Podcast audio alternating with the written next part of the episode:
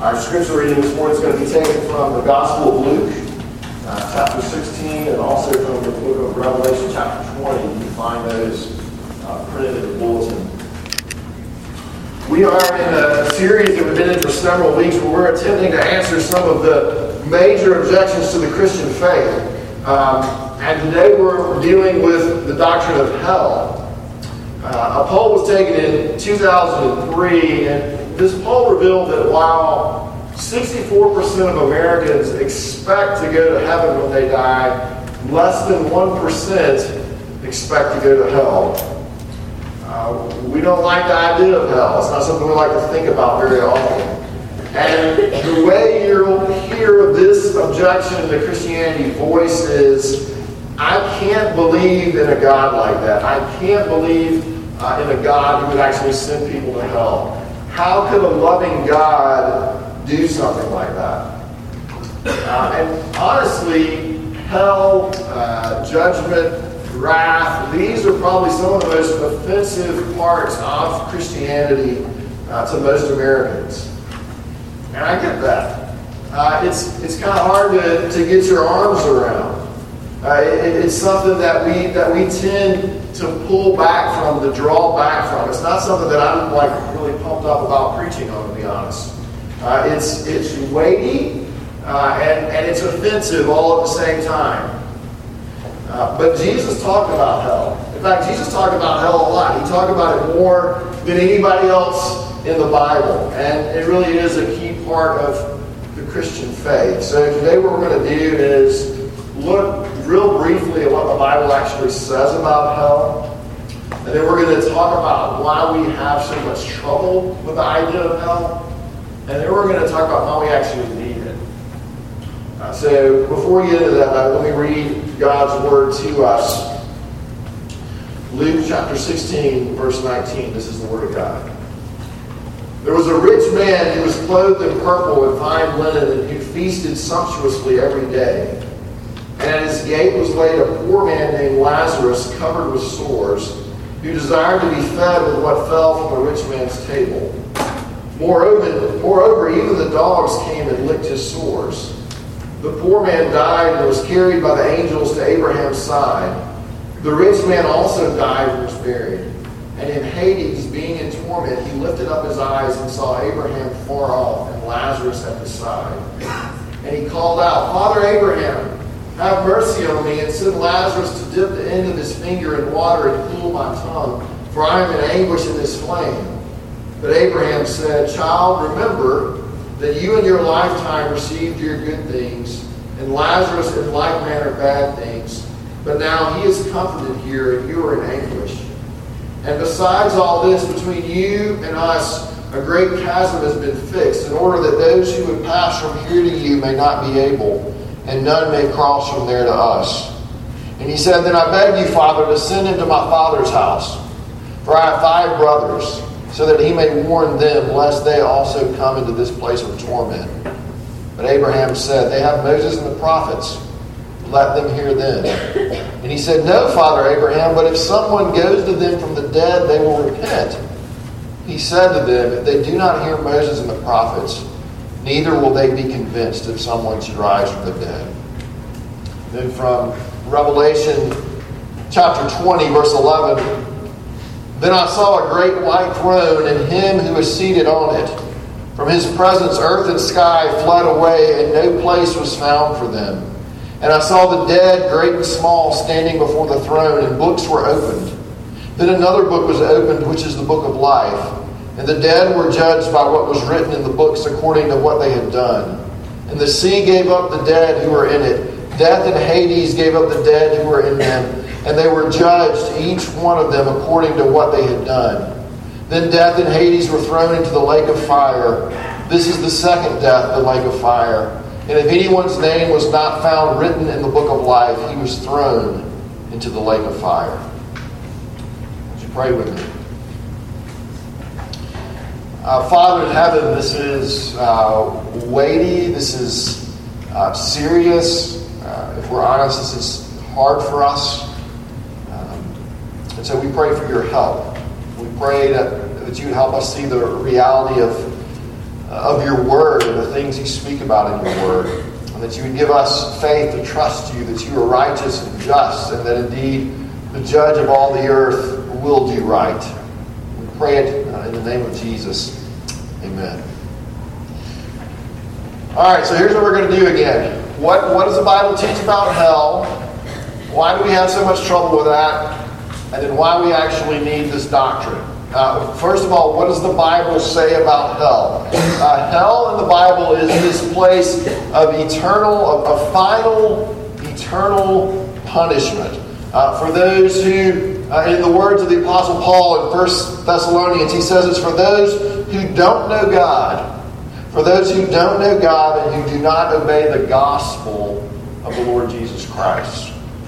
Uh, hell is described in the Bible in various places as a place of fire and darkness, a place of weeping, a place of gnashing of teeth, a place of torment, and a place of destruction. That's, that's hell in the Bible in a nutshell. Uh, why do we have so much trouble with that? Why do we have so much trouble with what the Bible says uh, about hell. I, I think that as Americans, we have trouble with this doctrine for both cultural reasons and theological reasons. And I want to kind of explore both of those a little bit. First of all, the cultural reasons. One of the reasons we have trouble with the idea of hell is, is that we have a general, kind of generic disbelief in the supernatural in our society. I think we're a lot more affected by scientists like, and you probably don't remember, remember it, but scientists like Carl Sagan who said, uh, the cosmos is all there ever was and all there ever will be. Uh, we're, we're born for no reason, we live with no purpose, we die and we're forgotten, and, and that's it. And so we kind of have a little bit of this anti supernatural bent to our culture. We're, we're very much influenced by uh, being materialist. But I think a, a bigger cultural reason may be that, that we tend to think that we have the right to determine what is right and what is wrong for ourselves. And so when we hear the Bible, for example, say something like sex outside of marriage is wrong and that God may actually punish us for doing something that He said is wrong, we're offended by that. Because can I decide for myself whether this is good for me or not good for me? Uh, we tend to think that we have the right to decide what spiritual reality actually is for ourselves. We talked about this a few weeks ago.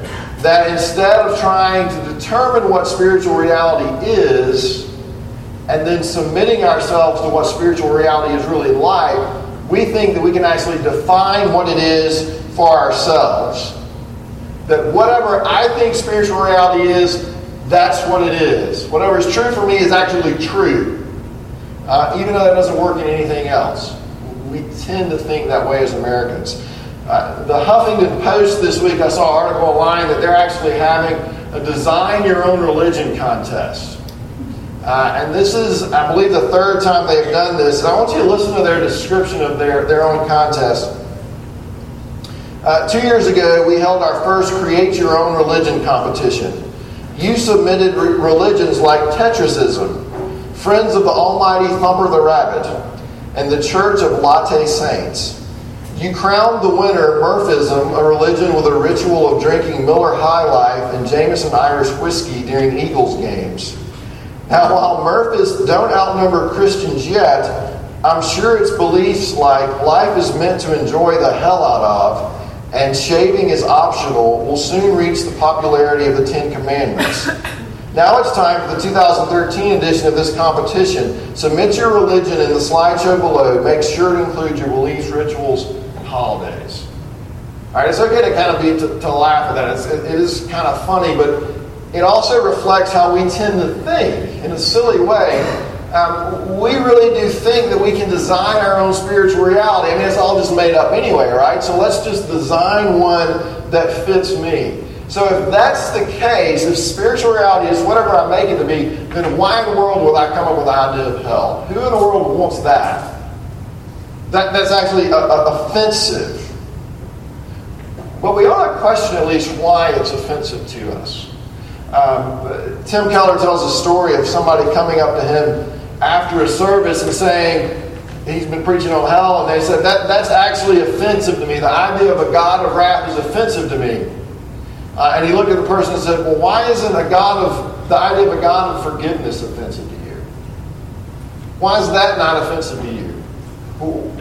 Can't you see what he's saying? Can't you see how your culture has actually influenced the way you think about God? Because in other cultures, it's the idea of forgiving God that's actually offensive.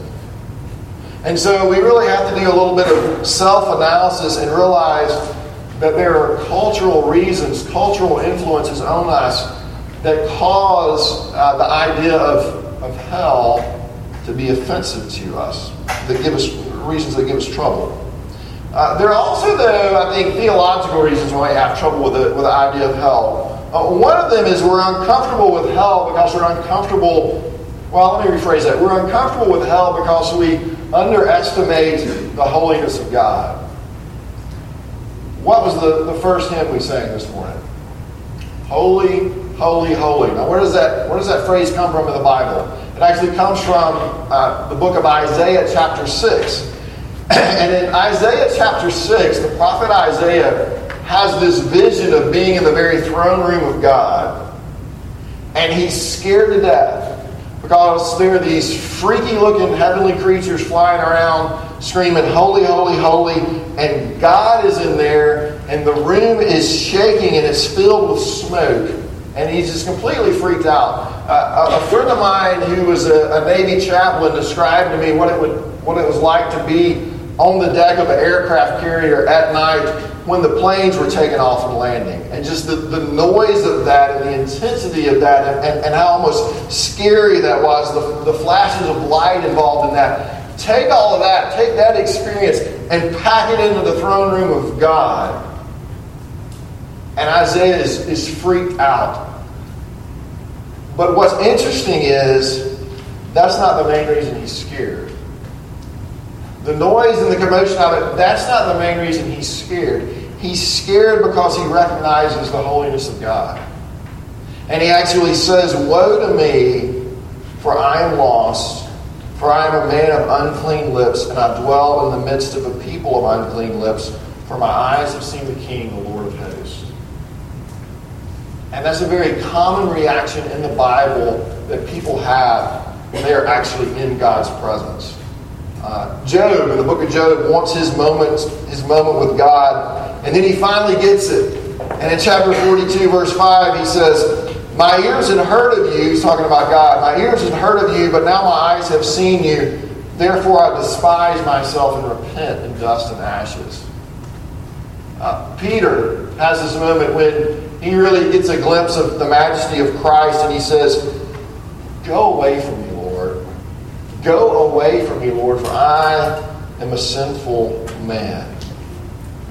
Uh, people in the Bible are undone when they actually come into God's presence because they know they are not morally pure and they are standing in the presence of absolute moral purity. Purity that exposes the thoughts of our hearts and the lust of our eyes. Purity that exposes our pride and our willfulness purity that exposes everything about us is exposed by God's holiness. And the Bible says that's what God is actually like. That we can't just, we don't like that, think of Him in a different way. But this is who He actually reveals Himself to be.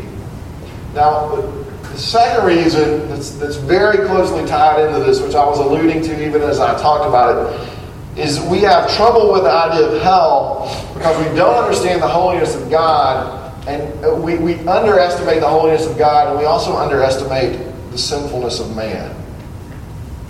We really do tend to think that we're pretty good people. Uh, maybe we had a bad upbringing, we got dealt a bad hand, you know, our family didn't have enough money, what, whatever, these things happen to us. It's because of our upbringing or environment or lack of education. And if we can just work those things out, but we're really fundamentally good at heart. And what the Bible says is the exact opposite of that. Uh, Romans 3, that no one is good, no, not one. That actually, at our core, we're not fundamentally good, we're actually fundamentally bad and sinful, that we've uh, chosen to ignore the Creator and, and to make our own, our own, our own rules. Uh, but again, you see in the Bible, when people are confronted with this absolutely holy Creator, absolutely morally pure being, that sense of, oh, I'm okay, that goes away very quickly when you see yourself in the light of God's holiness. Uh, it's almost, it's as if each one of us is a guest in God's house. Uh, we're drinking His water, we're breathing His air, and we're ignoring the one who owns the house.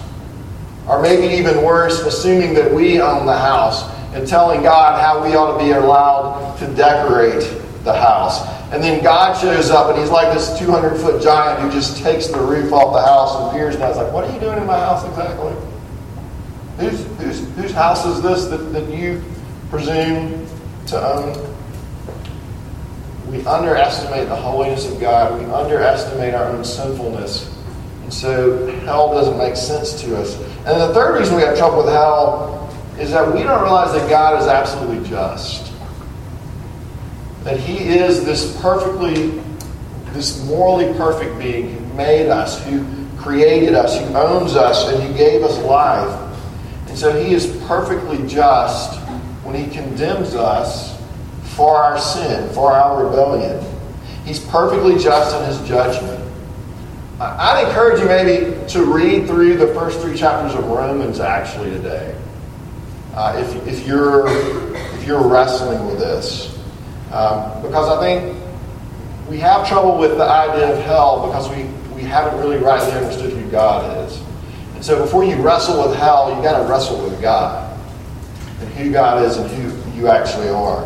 But, but those chapters of Romans show that God's justice is just, his judgments are just. They're accurate.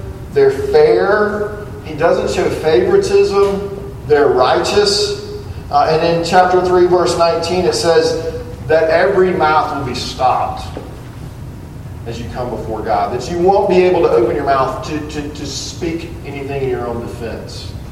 Because we're all guilty before Him. We don't get to sit in judgment over God. God sits in judgment over us, and that's His right as the perfectly holy maker of all things. Now, everybody take a breath. Um, that's that's all. That's all kind of heavy. Uh, again, I'm saying all that to say, if this is your issue, then think about the fact there's some cultural influences there that you've got to work through. Some predispositions to not like this idea of hell. There's some theological issues you've got to work through. What's, what's God really like? What am I really like? Is He really just? Before you can even begin to tackle this. And then ask yourself, am I really willing to think through this idea? Am I willing to think it through the Bible and through the lens of the Bible and what it says and not what I want it to say? So, um, anyway, the next thing I want us to talk about um, what it is why it's difficult for us, and then why we actually need it. Why do we actually need this doctrine of hell? I want to give you three reasons. Uh, the first reason we, we need it is we need to see what actually lur- lurks in our own heart.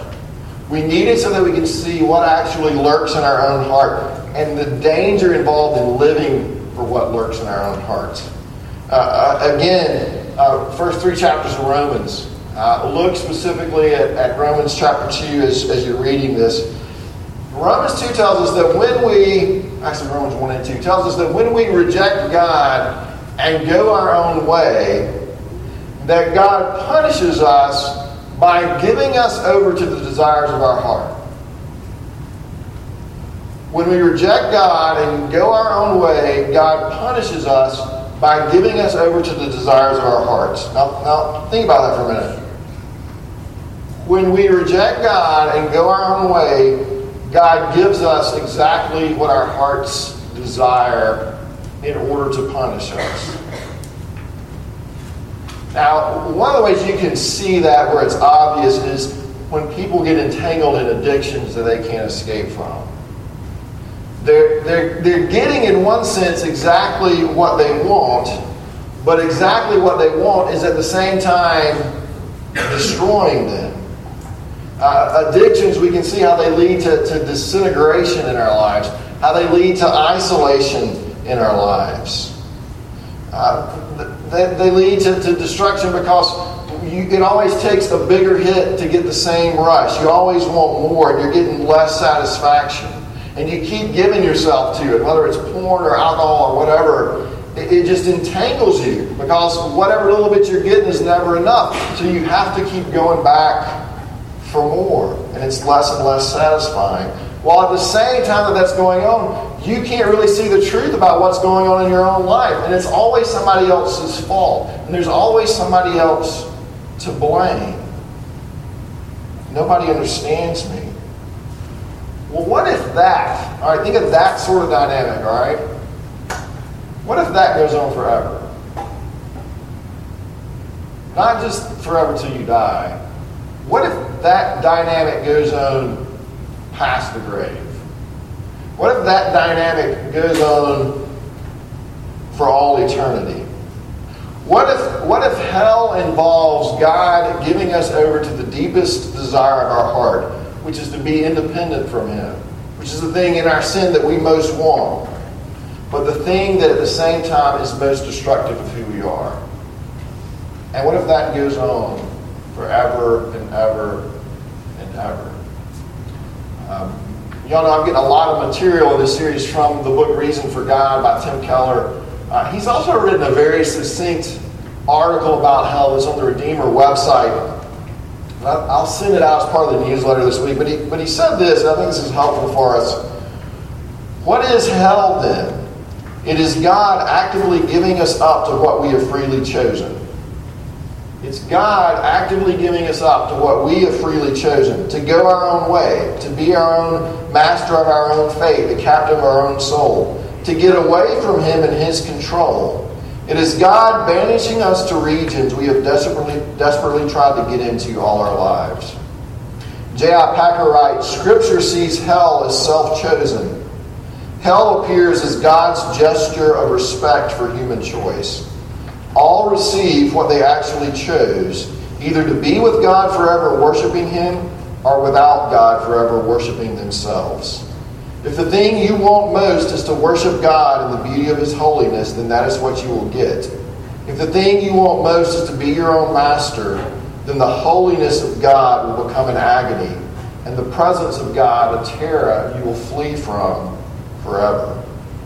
He goes on to say, here's, here's why this is significant. First, it tells us that people only get in the afterlife what they have most wanted either to have God as Savior and Master or to be their own Saviors and Masters. Secondly, it tells us that hell is a natural consequence. Hell is a natural consequence. Even in this world, it is clear that self centeredness rather than God centeredness makes you miserable and blind. The more self centered, self absorbed, self pitying, and self justifying people are, the more breakdown occur, more breakdowns occur relationally, psychologically, and even physically. They also go deeper into denial about the source of their problems. On the other hand, a soul that has decided to center its life on God and His glory moves toward increasing joy and wholeness. We can see both of these trajectories even in this life. But if, as the Bible teaches, our souls will go on forever, then just imagine where these two kinds of souls will be in a billion years.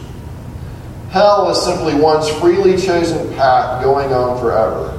We wanted to get away from God, and God, in His infinite justice, sends us where we wanted to go. In the parable that we read this morning of the rich man and Lazarus, you can see a little bit of this trajectory in the rich man's life. The rich man is in hell. Uh, he's being tormented. But he still thinks of Lazarus as somebody who's supposed to serve him. Hey, would you send Lazarus down here to give me some water? And he wants Abraham to go and to warn his brothers about hell. Uh, many commentators have said that this isn't compassion on the rich man's part, but it's actually blame shifting on his part. He's implying, hey, if, if I had had more information, why don't you go tell them? Because nobody showed up to tell me. If I had had more information, then I wouldn't be in this situation. I wouldn't be here. So give them more information so they don't wind up here too. And you can see he is still angry. He's in denial. He's still blame shifting.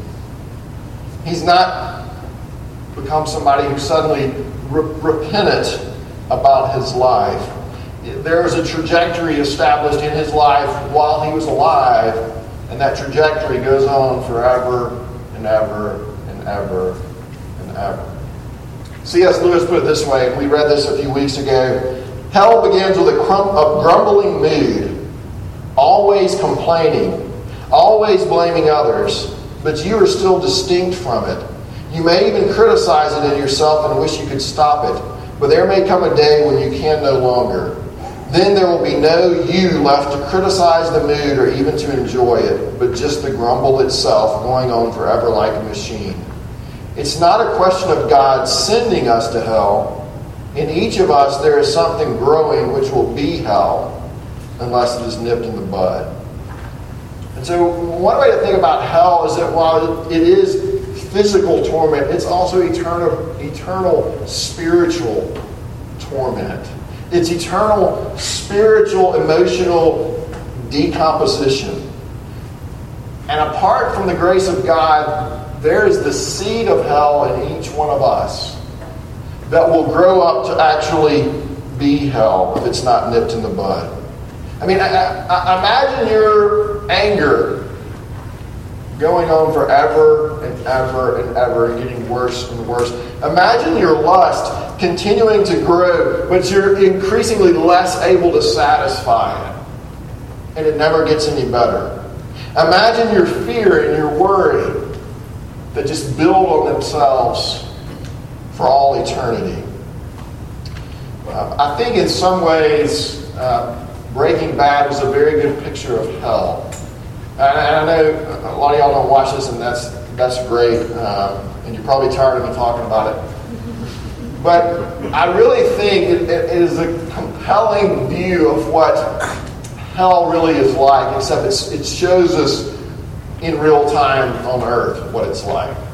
It shows us the beginning of the trajectory that these guys are unable to get out of and paints a very good picture. Uh, Breaking Bad tells the story of Walter White, who is this chemistry teacher, high school chemistry teacher, uh, is diagnosed with lung cancer. In order to provide for his family, he starts cooking crystal meth and selling that. Now, people have offered him to, to pay for the treatments for his cancer, but in his pride, he refuses to take their money.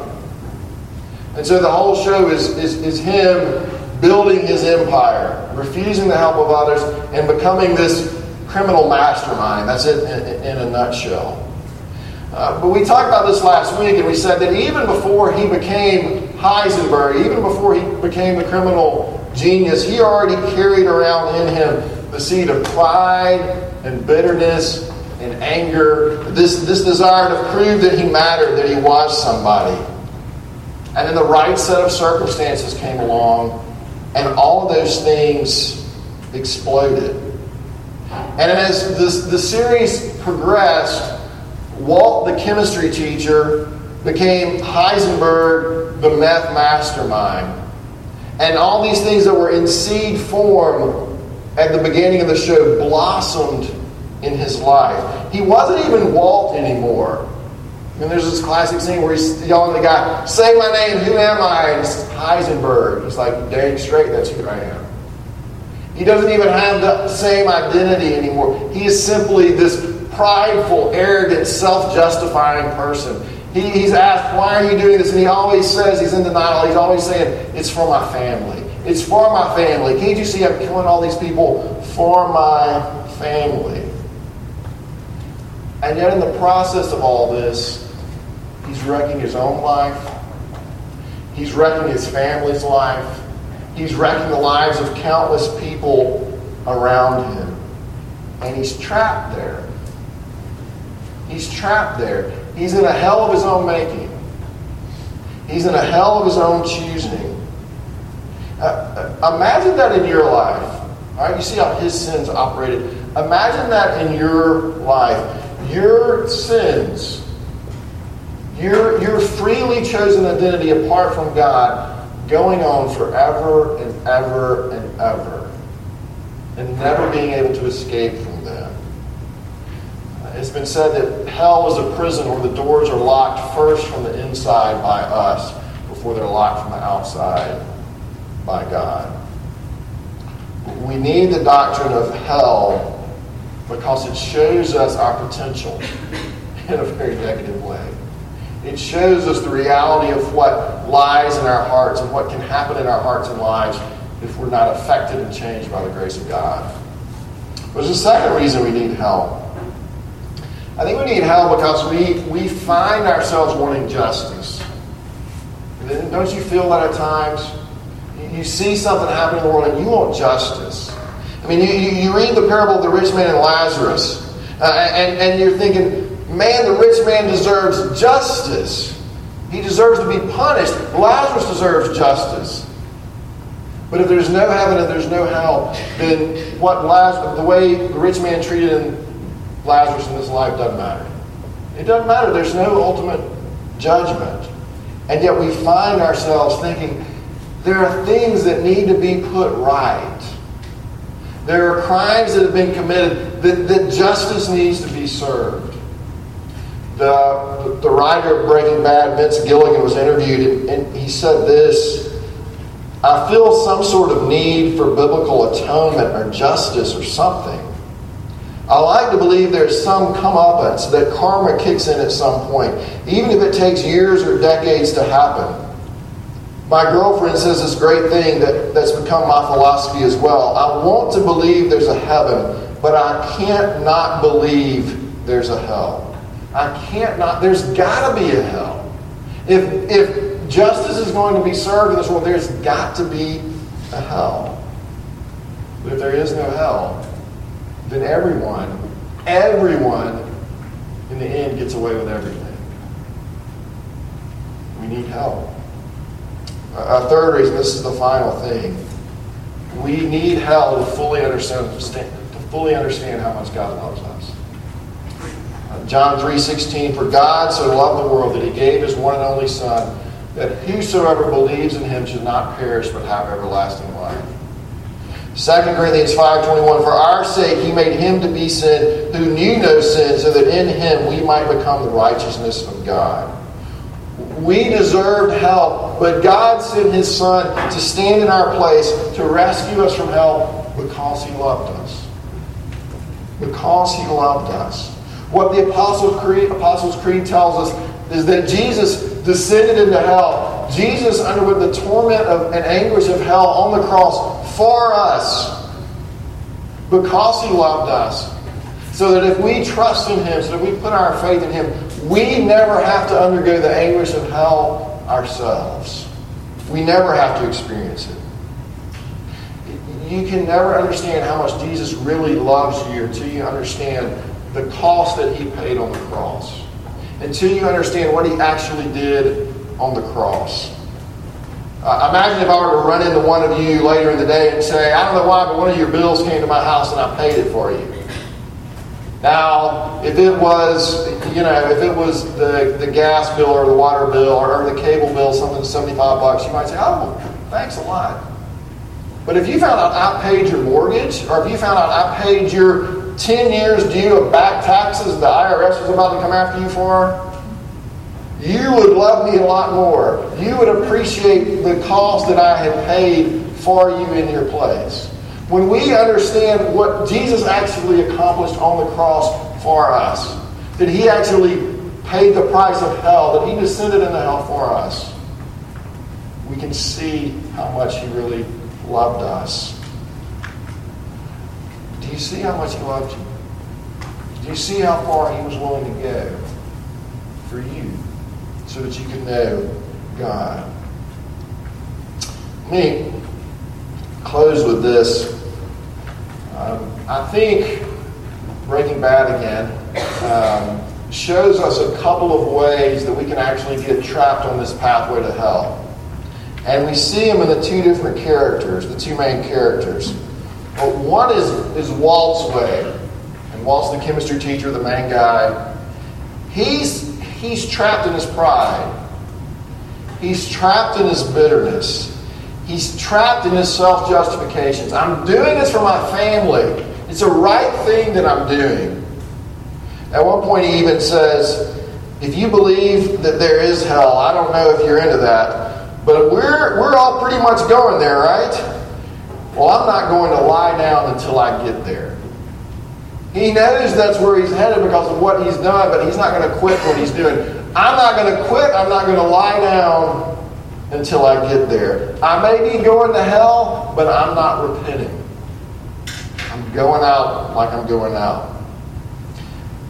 Jesse, on the other hand, who's the other main character, he gets it.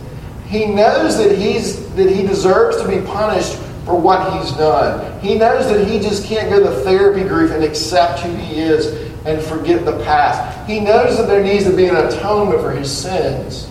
And so there's one point in the series where it's all just kind of come crashing down on him. And he's got this bag of, I don't remember how much money, $5 million stuffed in a duffel bag.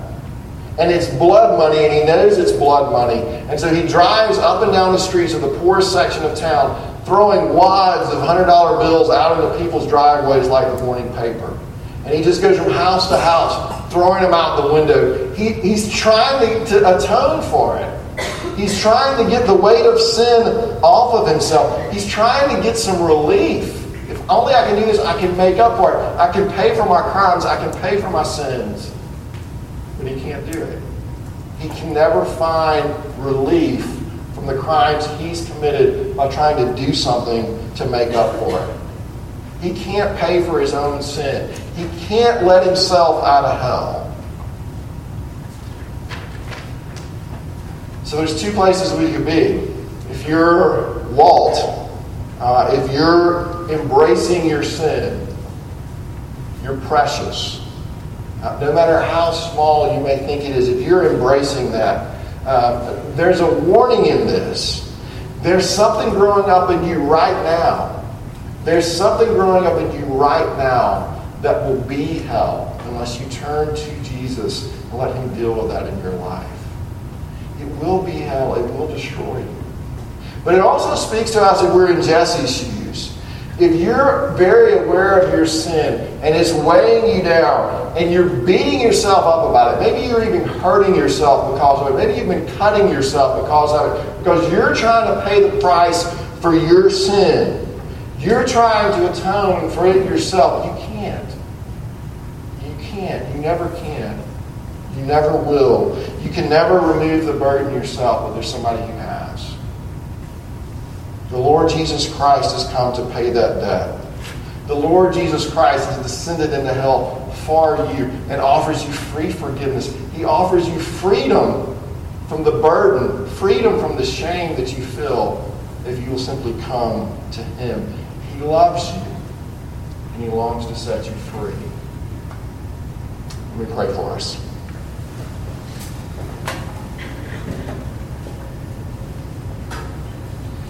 Father in heaven, um, I pray that you would use this for us to see what really dwells in our own hearts.